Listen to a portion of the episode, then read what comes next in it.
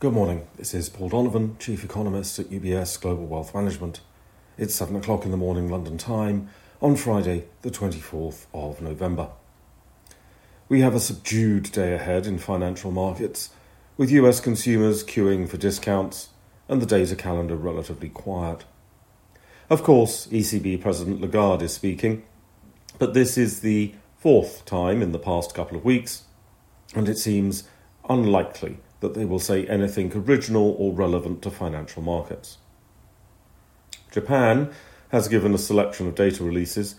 The consumer price inflation numbers for October were not especially exciting, coming in slightly lower than expected, even as utility bill subsidies fade from the calculation. However, this is something of a global trend at the moment. Inflation pressures have been easing a little more than consensus has been looking for across advanced economies. Japan has had less of the profit led inflation that has plagued the US, UK, and Europe, and so the absolute levels of inflation are still relatively low. However, Japan is still experiencing the negative real wage growth that has also been a feature of other advanced economies, and that emphasises the signal that labour pay bargaining power has just not been terribly great.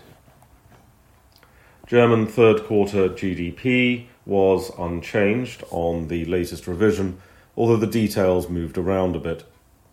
Consumer momentum in the first half of the year was a bit more positive than initially supposed, and government spending less. However, the revisions to these numbers are so sizable over time that it's difficult to offer authoritative judgments on what is actually going on in any kind of detail.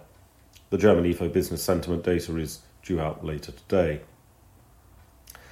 The unfortunate consequences of prejudice politics seem to be on display in Dublin overnight, with what appears to be anti immigrant rioting. Fear of economic change and a failure to understand the causes of economic uncertainty make scapegoat economics an attractive option to some in society. It's comforting to believe that a single, simple cause is behind economic uncertainty however incorrect that assumption may be. Foreigners and immigrants have always been convenient targets. Economically, this attitude is very destructive. The mantra for the next couple of decades is going to be right person, right job, right time. The further a society goes down the route of prejudice, the less likely it is that the right people will be employed. That can create a vicious cycle where prejudice politics creates economic weakness and additional uncertainty, in turn fueling scapegoat economics and increasing prejudice still further. That's all for today. Have a good day.